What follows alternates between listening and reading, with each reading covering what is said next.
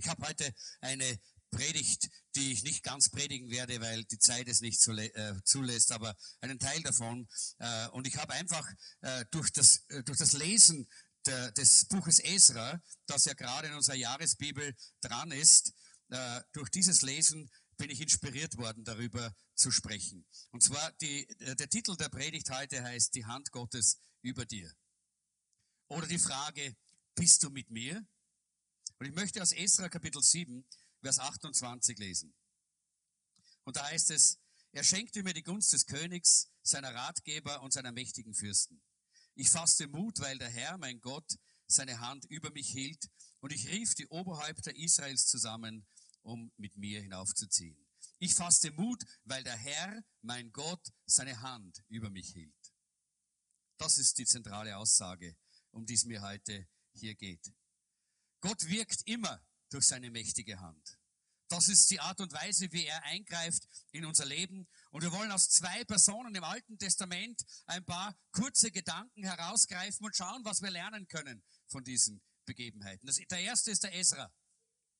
Esra war circa 458 vor Christus und äh, es war ja zu der Zeit die babylonische Gefangenschaft. Äh, es war bereits 130 Jahre zurück, dass der Tempel zerstört worden ist. Jerusalem war zerstört.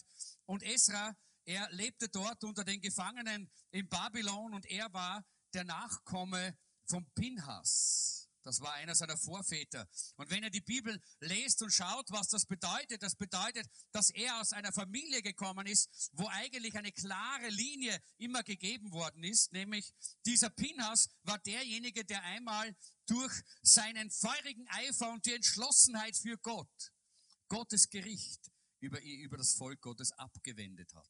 Und genau das war auch etwas, was im Herzen des Esra bereits drinnen war. Äh, und er hat sich dort ausgebildet als ein Schriftgelehrter, ein Kundiger des Wortes Gottes. Und er hat dann dem König dieses Ansuchen gebracht, nämlich, dass er zurückgehen möchte und dass er den Tempel wieder aufbauen möchte.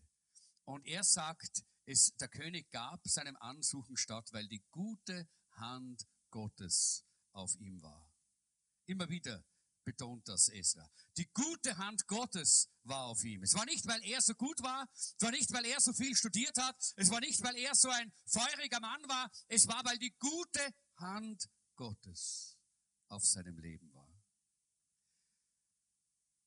Seine Reise nach Jerusalem hat fünf Monate gedauert und Esra hat an und für sich drei Dinge immer wieder vor Augen gehabt. Ja, es heißt hier, Esra im Kapitel 7, Vers 10, heißt es, Esra richtete sein Herz darauf, das Gesetz des Herrn zu erforschen, danach zu tun und die Gebote und Rechte in Israel zu lehren. Er wollte das Gesetz studieren, tun und lehren. Es gibt viele, die wollen studieren und viele, die wollen lehren. Aber den mittleren Teil vergessen viele. Aber Esra hatte Vollmacht und Esra hatte Salbung, weil er nicht nur studiert hat und nicht nur gepredigt oder gelehrt hat, sondern weil er es auch gelebt hat. Deshalb hat sein Dienst eine andere Dimension gehabt, genauso wie es bei Jesus war. Von Jesus hat man gesagt, er war nicht wie die Pharisäer und Schriftgelehrten. Warum? Er hatte Vollmacht, weil er das, was er gelehrt hat, auch gelebt hat. Und Leute, das ist das Wichtigste in unserem Leben. Dass, äh, wir haben ein, ein, ein Sprichwort seit langem in unserer Gemeinde, das heißt, walk the talk and talk the walk. Nochmal. Talk the walk and walk the talk. Das heißt, sprich das, was du lebst und lebe das, was du sprichst. Sei integer. Sei genau das, was du zeigst. Und das war bei Esra der Fall. Und deshalb war auch die mächtige, wunderbare Hand Gottes über seinem Leben und hat all diese Dinge getan, von denen wir im Buch Esra lesen werden später. Nochmal ganz auf ihn zurückkommen. Die zweite Person ist Jabes. Wir lesen davon im ersten Buch Chroniker. Wir, wissen nicht sehr viel von Jabes, viel weniger als von Esra. Er ist ein bisschen versteckt so in äh, in diesen, die, diesen Geschlechtsregistern. Da ist er irgendwo so hinein äh, versteckt und hat trotzdem so eine wunderbare Aussage durch sein Leben, dass er geführt hat und durch seine Haltung, die er hier zeigt. Und ich möchte aus 1. Chroniker 4 die Verse 9 und 10 lesen. Jabes war angesehener als seine Brüder. Seine Mutter hatte ihm den Namen Jabes gegeben, das heißt, er bereitet Schmerzen, weil seine Geburt sehr schwer gewesen war. Aber Jabes betete zum Gott Israels, bitte segne mich und lass mein Gebiet größer werden. Beschütze mich, dass deine Hand mit mir wäre und bewahre mich vor Unglück. Möge kein Leid mich treffen. Und Gott erhörte sein Gebet. Jabes betete um mehr Segen, um mehr Gebiet, um mehr Einfluss, um mehr Verantwortung. Aber das führt uns natürlich gleich zu der Frage, Herr, bist du mit mir? Will ich das eigentlich? Bist du da? Aber Jabes hat gesagt, Herr, sei mit mir. Komm, sei mit mir. Er hat gewusst, ohne Gott kann ich nicht mehr weitermachen. Ohne seine Gegenwart geht es nicht. Menschen mit einer passiven Lebenseinstellung, die sind meistens so, dass sie sagen, na ja, ich weiß nicht ganz genau, ob Gott mit mir ist und ich hoffe, Gott ist mit mir und ich bete und ich bitte Gott, dass er irgendwie mit mir sein sollte. Aber Menschen mit einer proaktiven Glaubenshaltung, die sagen, Herr, ich kann nicht ohne dich. So wie Mose gesagt hat, Herr, wenn du nicht vorausgehst, dann bleibe ich hier, dann gehe ich keinen Schritt. Das ist, wenn Menschen im Glauben wirklich gehen, wenn Menschen proaktiv sind in, ihrem, in ihrer Haltung und wissen, ich brauche Gott, ich kann nicht ohne Gott.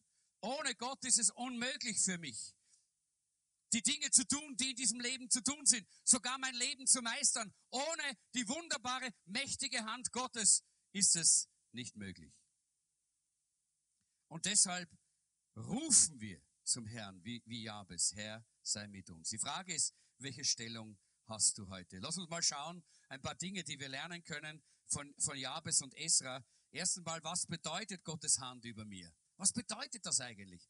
dass Gottes Hand über mir ist. Ich möchte ein paar Bilder einfach hernehmen, äh, die, äh, die, die mir so einfach äh, wichtig geworden sind. Eines ist diese mächtige, große Hand Gottes. Wenn diese große, mächtige Hand Gottes über uns ist, dann sind wir beschützt wie in einem Zelt.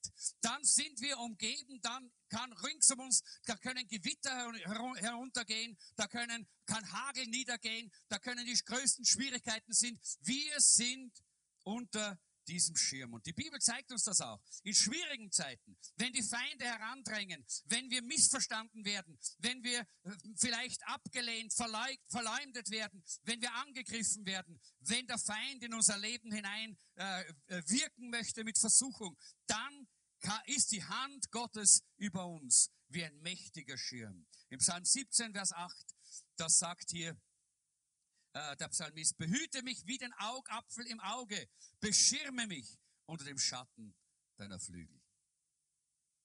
Und im Psalm 91 lesen wir, wer unter dem Schirm des Höchsten sitzt und unter dem Schatten des Allmächtigen wohnt, der spricht zum Herrn, meine Zuflucht, meine Burg, mein Gott, auf den ich traue. Ja, er wird dich erretten von der Schlinge des Voglers und von der verderblichen Pest. Halleluja! Ist das nicht herrlich, was der Psalmist hier sagt? Wer unter dem Schirm des Höchsten wohnt, wer unter diesem, dieser Hand Gottes ist, so wie es Jabes sich gewünscht hat, so wie es Esra gesagt hat, so wie es Mose schon zum Ausdruck gebracht hat. Wenn deine Gegenwart nicht auf meinem Leben ist, dann ist eine Katastrophe. Aber wenn sie da ist, Halleluja, dann bin ich beschirmt und beschützt. Ganz gleich, wie ich mich fühle. Ganz gleich, was die Menschen sagen, gleichgültig, wie die Welt auf uns hereindrängt, dann bin ich sicher. Halleluja. Das ist, was wir heute auch im Abendmahl demonstriert haben. Vor dem Thron Gottes, da bin ich sicher. Leute, vor dem Thron Gottes, da kann mir niemand was anhaben. Da steht zwar manchmal, so wie in der Bibel finden wir so eine Bibelstelle, äh, wo der, der, der, der Satan neben dem hohe Priester vor Zacharia vor dem Altar steht. Und er verklagt ihn. Und er sagt, schau mal, der hat ja schmutzige Kleider an. Und das kann sein, dass wir der eine oder andere vielleicht mal ein schmutziges Kleid haben. Wir haben gesündigt, wir waren ungehorsam. Wir haben vielleicht gewusst, was die Bibel sagt, es aber nicht getan, aber schon sehr wohl darüber geredet, wie ich vorher gesagt habe. Ja, dann ist es so, dass wir wie mit einem schmutzigen Kleid vor dem Thron Gottes stehen. Und dann kommt der Widersacher, er verklagt uns, er verdammt uns, er möchte uns runterdrücken, er sagt, schau, schau, schau, du kannst nicht bestehen und Gottes Hand ist sowieso nicht über dich. Aber dort in dieser Bibelstelle, da lesen wir, da sagt, der, der hohe Priester hieß Joshua, es ist im Buch Zacharia zu lesen. Und da sagt hier äh, Gott zu, die, zu, die, äh, zu diesem, äh, zu dem Feind, er sagt, halt den Mund sozusagen. Halt den Mund, du hast ja nichts zu sagen oder gebietet einem Engel hinzugehen und dem Zacharia frische Kleider an, äh, dem, dem Joshua, diesem Hohepriester, frische Kleider anzuziehen. Weiße Kleider, die Gerechtigkeit Gottes zu geben und ihm ein neue, ein neue, einen neuen Kopfbund zu geben. So ein, ein, ein, äh, das war eine Kopfbedeckung, die die Gerechtigkeit und die Gegenwart Gottes für sein Leben bedeutete. Wenn wir vor dem Thron Gottes stehen, wenn wir uns einfach in die Gegenwart Gottes begeben, so wie wir es im Abendmahl tun. Das können wir nicht, das können wir auch tun, wenn wir nicht ins Abendmahl, im Abendmahl sind. Das können wir auch tun, wenn wir zu Hause auf die Knie gehen, wenn wir im Gebet sind, dort, wo du bist, in deiner, an deiner Arbeitsstelle, in deinem Auto. Überall dort kannst du vor den Thron Gottes kommen. Denn der Zugang ist frei, sagt die Bibel. Der Vorhang ist zerrissen. Wir können frei zu, äh, zum Thron Gottes kommen. Und wenn wir vor dem Thron Gottes stehen, Leute, dann müssen wir keine Angst haben.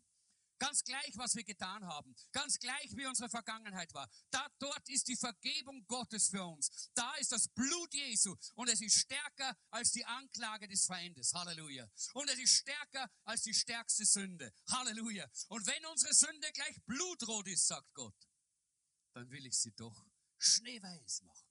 Halleluja. Die Hand Gottes, die Hand Gottes ist über dir. Die Hand Gottes Sie ist ausgestreckt über dir, so wie es hier auch äh, der Esra zum Ausdruck bringt und wie es auch Jabes gewünscht hat in seinem Gebet. Das andere Bild, das mir auch wichtig gewesen ist, war, dass Gott uns, Gottes mächtige Hand uns trägt. Ich glaube, fast jeder von uns kennt dieses Bild, die Spuren im Sand. Diese wunderbare Geschichte, wo eines Tages äh, jemand äh, im Traum äh, einen Traum hatte und er hatte den Traum, dass er am Strand mit Jesus spazieren gegangen ist. Und er sah dort die beiden, äh, die, äh, er hat sein Leben gesehen, wie einen Spaziergang am Meer. Und er sah dort die beiden Fußtapfen von Jesus und von, von ihm selber.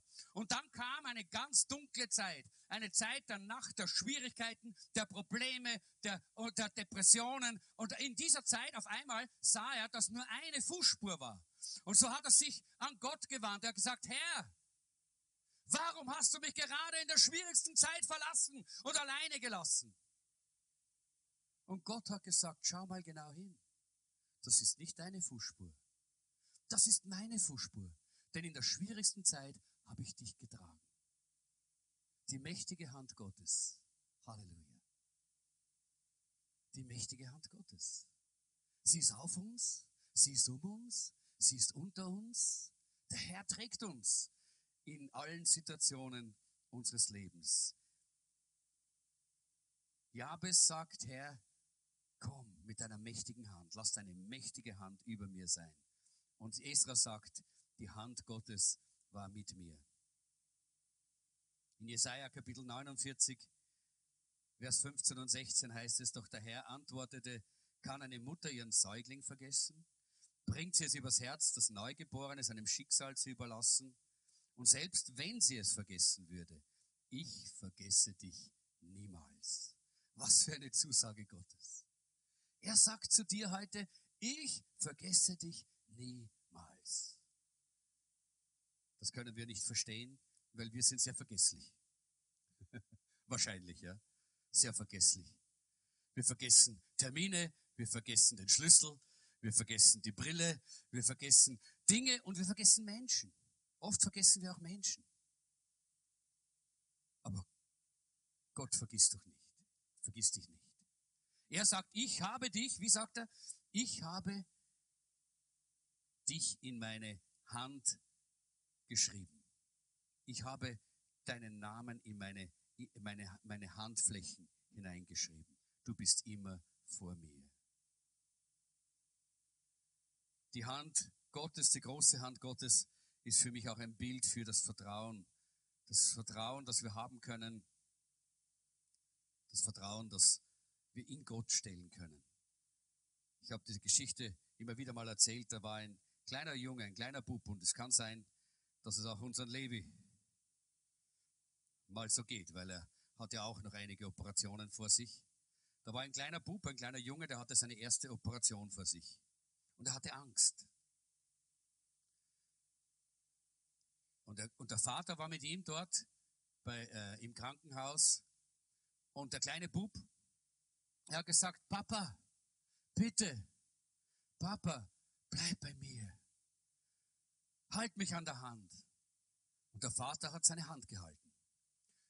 Und dann kam die Zeit, wo die Pflege das Kind in den Operationssaal gerollt haben und vor dem Operationssaal haben sie zum Vater gesagt, Entschuldigung, jetzt müssen Sie die Hand loslassen. Äh, das, äh, der Bub hat schon ein bisschen geschlafen, weil es war, er war, hat seine, seine, seine Spritze bekommen, so gedämmert, hat so ein bisschen. Und der Vater gesagt, nein. Ich habe zu ihm gesagt, ich bin bei dir und ich halte dich an der Hand. Und so hat er einen, seinen weißen Kittel bekommen und ist mit hineingegangen in den Operationssaal. Der, Anästhesi äh, der Anästhesiearzt ist gekommen und hat, hat die Narkose gesetzt. Und das Kind ist tief weggeschlafen. Und der Arzt hat gesagt, so, jetzt können Sie das Kind äh, auslassen, können in der Zwischenzeit rausgehen und äh, wir sagen Ihnen dann Bescheid. Und der Vater gesagt, nein.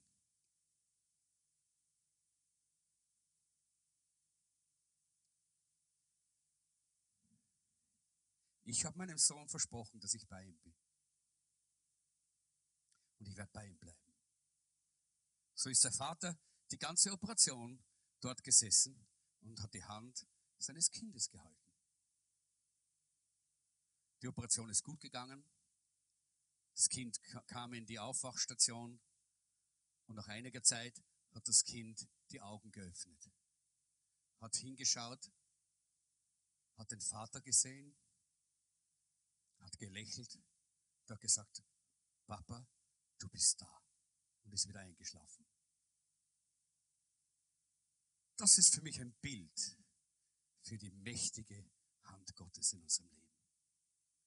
Auch wenn wir schlafen, auch wenn wir es manchmal einmal nicht spüren, nicht verstehen, gar nicht begreifen können, ist er trotzdem da. Auch wenn wir manchmal meinen, wir sind ganz alleine. Er ist bei uns. Denn er hat gesagt, ich bin bei dir bis an der Weltende. Und er lässt uns nicht alleine. Und so war es bei Esra.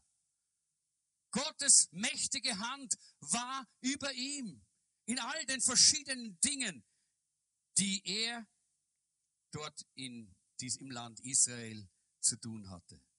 Er hat auf diese mächtige Hand vertraut. Und das ist das, was ich uns heute mitgeben möchte. Dass wir vertrauen darauf, dass diese mächtige Hand Gottes in unserem Leben etwas ich würde sagen, etwas von Ruhe, Frieden, von tiefer Entspannung bewirken kann. Wenn wir es verstanden haben.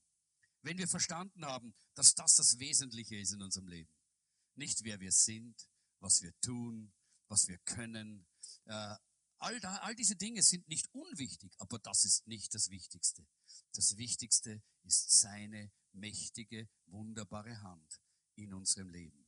Und das ist ein Resultat bei Esra von dem gewesen, dass er sich mit dem Wort Gottes beschäftigt hat, dass er das Wort Gottes studiert hat, dass er Zeit verbracht hat mit dem Wort Gottes, in der Gegenwart Gottes. Das hat, ausbe äh, hat bewirkt, dass die mächtige Hand Gottes immer über ihm war und er hat darauf vertraut. Ich bin nicht ganz sicher, dass er es immer gefühlt hat, aber er hat es gewusst, weil es das Wort sagt. Ich kann mir vorstellen, dass da, äh, ich kann jetzt die Geschichte nur so ein bisschen noch streifen, dass dort, wo Esra mit, äh, de, mit den Israeliten dann durch diese, diese, dieses große feindliche Gebiet gezogen ist, äh, das, das war ja damals nicht leicht von Mesopotamien, von Babylonien nach Israel zu kommen. Damals ist man ja weder ins Flugzeug gestiegen, noch in die Westbahn oder sonst eine Bahn äh, und hat ein Billigticket gehabt und ist dorthin gekommen, sondern damals musste man zu Fuß mit all den Maultieren, die beladen waren, mit, äh, mit, mit, den, mit, den, mit den Habseligkeiten, aber auch mit viel Gold. Denn der König Kyros hat ihnen viel Gold mitgegeben und hat gesagt, nehmt das Gold für den Tempel und macht den Tempel wieder herrlich. Und Leute, damals war Gold etwas ganz Besonderes. Und da haben alle danach gegiert. Gold, Gold, Gold, Gold, Gold. Na, ist heute dasselbe, oder? Die ganze Welt giert nach Materialismus und damals nach äh, äh, materiellen Dingen. Damals war das auch so. Und Esra wusste, wir marschieren mit, weiß ich, wie vielen Zentnern Gold, Tonnen von Gold, jetzt durch die Gegend. Und überall sind Räuber, feindliche Völker, äh, bewaffnete Menschen, die nichts anderes wollen als Gold. Aber Esra, und Esra hat sicher gedacht, das ist nicht ein, eine Zeit, wo man sagt, oh, super, super, lass uns mit dem Gold durch die Feinde spazieren. Nein, nein, der hat sicher manchmal gedacht, uh, da kommen einige, uh, schau mal, was da jetzt los ist. Aber er hat gesagt, weil die mächtige Hand Gottes auf uns war. Deshalb sind wir ohne Schwierigkeiten, ohne Beschwerden, den ganzen Weg von Babylonien bis nach Jerusalem gekommen, weil die mächtige Hand Gottes auf mir war. Und wir könnten da jetzt die ganzen Stellen lesen. Esra 7, Vers 9, Esra 7, Vers 28, Esra 8, Vers 18. Überall steht, weil die mächtige Hand Gottes auf mir war. Esra war ein sehr fähiger Mann. Esra war ein sehr gebildeter Mann. Aber Esra wusste, nur wenn die mächtige, gütige Hand Gottes auf mir ist. Nur dann kann ich das Ziel erreichen. Nur dann hat alles einen Sinn. Und es war wichtig, dass das äh, erkannt worden ist, dass die mächtige Hand Gottes mit ihm war. Als er dort nach Israel, nach äh, Palästina hineingekommen ist. Das ist übrigens auch das erste Mal im Buch Esra, wo der Name Palästina erwähnt wird. Und dort kam er hinein in dieses Land und da waren lauter Feinde ringsherum. Und die haben schnell eine ganze Menge von verschiedenen Argumenten gehabt. Oh, willst du gegen den König rebellieren? Oh, willst du einen Aufstand anzetteln? Und dann intern waren auch welche, die, die so waren. Die haben gesagt, ah, du hast Geld genommen von den Heiden. Ah, du hast dich von einem König äh, kaufen lassen, von einem heidnischen König. Ach, mit dir wollen wir nichts zu tun haben. Seht ihr, genau diese Dinge werden immer passieren. Auch in der Gemeinde Jesu, auch im Volk Gottes wird es das immer und immer wieder geben. Wenn die mächtige Hand Gottes auf uns ist, wenn Gott uns salbt, wenn Gott uns führt, wenn Gott uns im Auftrag, in einem, in einem Auftrag voranführt mit Vision, dass wir vorwärts gehen, wird es immer diese Dinge geben. Und deshalb ist es wichtig, dass wir verstehen, es gibt keine Möglichkeit, solche Dinge zu lösen durch wissenschaftliche äh, äh, Auflösung. Das hat Esra nicht gemacht. Auch nicht durch theologische Debatten. Das hat er auch nicht gemacht. Es gibt auch keine neutralen Richter, die sagen können, was richtig und falsch ist. Es gibt nur eines, es gibt nur Gott mit seiner mächtigen Hand, der seine mächtige Hand auf Esra gelegt hatte und alle haben gesehen und alle haben erlebt, dass Gott mit Esra war. Das ist, was wir brauchen, Leute. Wir brauchen die mächtige Hand Gottes nicht nur für uns selber, sondern auch damit wir dieses Land erreichen können, damit wir diese Stadt erreichen können, damit wir die Vision umsetzen können, dass Österreich verwandelt wird. Wisst ihr, Esra hat nicht äh, das Wort studiert, nur damit er halt studiert ist. Er hat studiert, damit er das Land verändern kann, konnte. Er wollte etwas verändern. Und Gottes mächtige Hand war mit ihm. Und heute, glaube ich, ist genau diese Situation. Gott will, dass wir als Gemeinde dieses Land verändern. Gott will, dass wir als Gemeinde diese Stadt verändern. Und das geht nur, wenn die mächtige Hand Gottes auf uns ist. Gibt es Menschen, die sagen, ach, die haben eh nichts, bei denen ist eh nichts los. Ah, was soll denn das? Das wird es immer geben. Und wir werden nicht diskutieren und wir werden nicht streiten, wir werden nicht einen Disput machen, sondern wir werden sagen, Herr, komm mit deiner mächtigen Hand. Herr, wir brauchen deine mächtige Hand über uns. Wir brauchen es im eigenen persönlichen Leben. Du brauchst es. Ganz gleich, welche Situation du hast. Und wenn du es willst, dann lade ich dich ein, jetzt zum Abschluss einfach mit mir zu beten und zu sagen, Herr, lass deine mächtige Hand über mir sein. Lass deine mächtige Hand auf mir ruhen. In Esra 8, Vers 22 heißt es, die Hand unseres Gottes ist über allen, die ihn suchen. Heute haben wir ihn schon gesucht im Lobpreis, oder? Wir haben ihn gesucht im Abendmahl. Und wir können ihn jetzt im Gebet suchen. Ganz kurz, indem wir unsere Herzen öffnen und sagen, Herr, komm mit deiner mächtigen Hand über mein Leben. Komm mit deiner mächtigen Hand und beschütze mich, bewahre mich, so wie dieser Schirm, von dem Psalm 91 spricht, oder so wie diese Hand, die diesen kleinen Jungen durch die Operation geführt hat, oder so wie die Gegenwart Gottes bei Mose, der, wo Gott vorangegangen ist und Mose das Volk herausführen konnte aus der Gefangenschaft. Lass uns einfach rufen zum Herrn, so wie Jabes. Herr, mach mein Gebiet weit. Komm mit deiner mächtigen Hand auf mein Leben. Willst du heute diese mächtige Hand Gottes, dann gibt es eine Voraussetzung. Du musst wissen, dass du sie brauchst. Jemand, der glaubt, dass er selber kann, dass er es nicht braucht, der wird nicht, der wird nicht rufen nach der Hand Gottes. Der wird sich nicht ausstrecken nach der Hand Gottes. Aber wenn du weißt, dass du die mächtige Hand Gottes brauchst in deinem Leben, dann kannst du jetzt zu Gott rufen, wenn wir ins Gebet gehen. Und die Hand Gottes wird dein Leben berühren. Er wird dich segnen. Er wird dir geben, was du brauchst. Er wird dir zeigen, wie du gehen kannst. Er wird dich streicheln und seine Liebe wird in dein Leben hineinfließen. Aber er wird dich auch manchmal züchtigen und dir zeigen, dass du gerade hier eine Korrektur brauchst. Denn er liebt dich. Und seine liebende Hand ist heute über dir. Lass uns ins Gebet kommen. Lass uns ins Gebet gehen. Und ich möchte, dass wir einfach unsere Augen schließen. Wir schließen jetzt einfach, indem wir zu Gott rufen.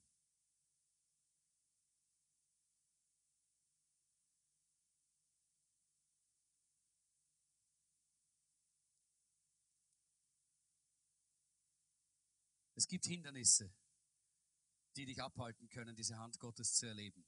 Wenn du meinst, es ist nicht für dich, oder wenn du meinst, du kannst dich nicht auf, auf Gottes Hand verlassen, oder wenn du meinst,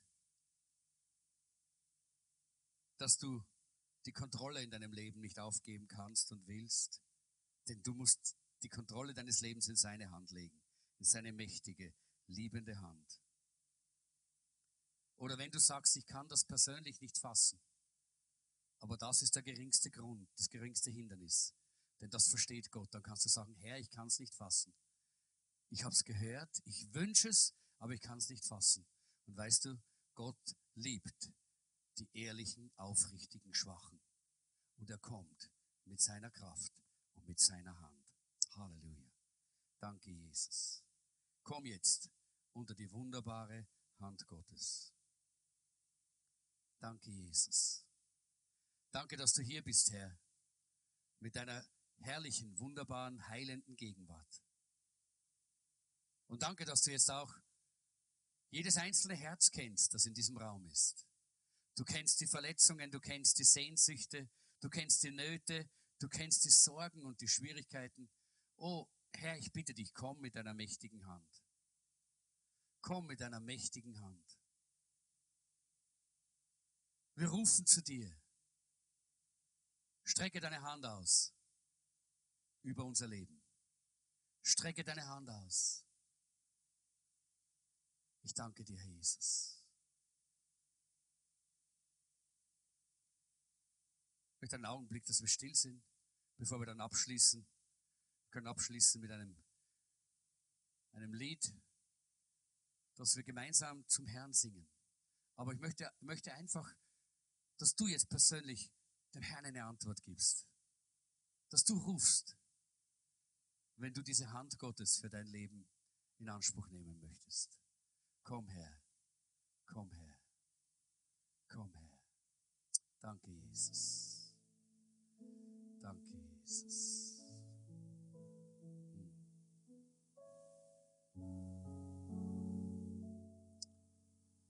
Danke, Herr, dass du jetzt Heilung schenkst. Danke, dass du jetzt Rettungen schenk, Errettung schenkst für die, die jetzt Errettung brauchen. Dass du Vergebung gibst dort, wo Vergebung nötig ist.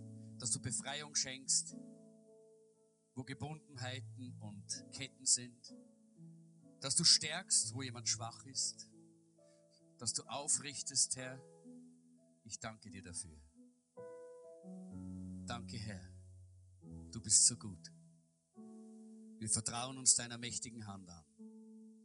Die wunderbare, die mächtige, die gütige, die gnädige Hand Gottes. Halleluja. Danke, Herr.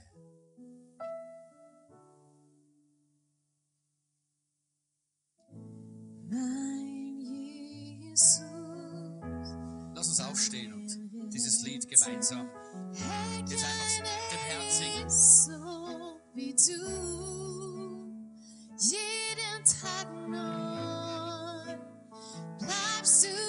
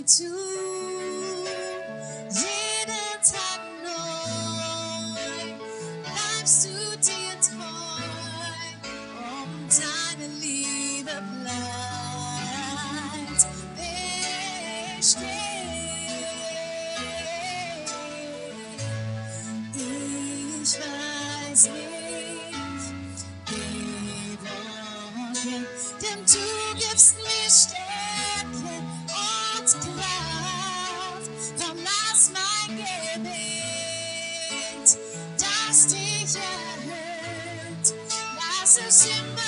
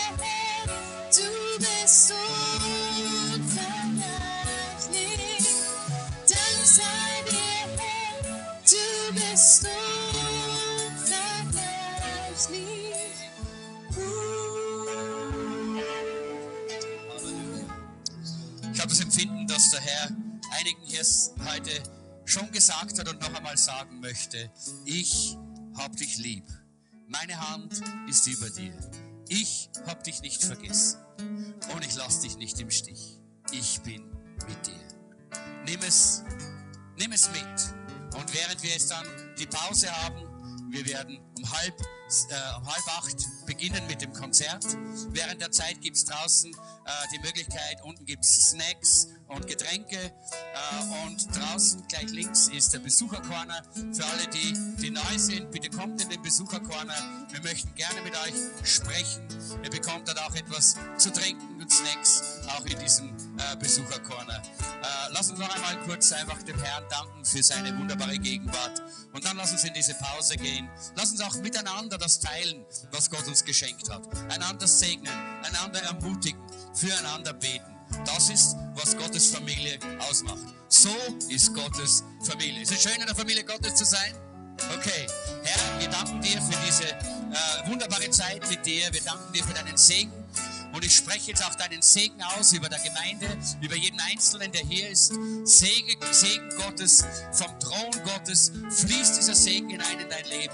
Die Herrlichkeit Gottes ist über dir und die Hand Gottes wacht über dir. Umgib dich von allen Seiten. Sei gesegnet im Namen des Herrn. Amen. Ruf zu dem Herrn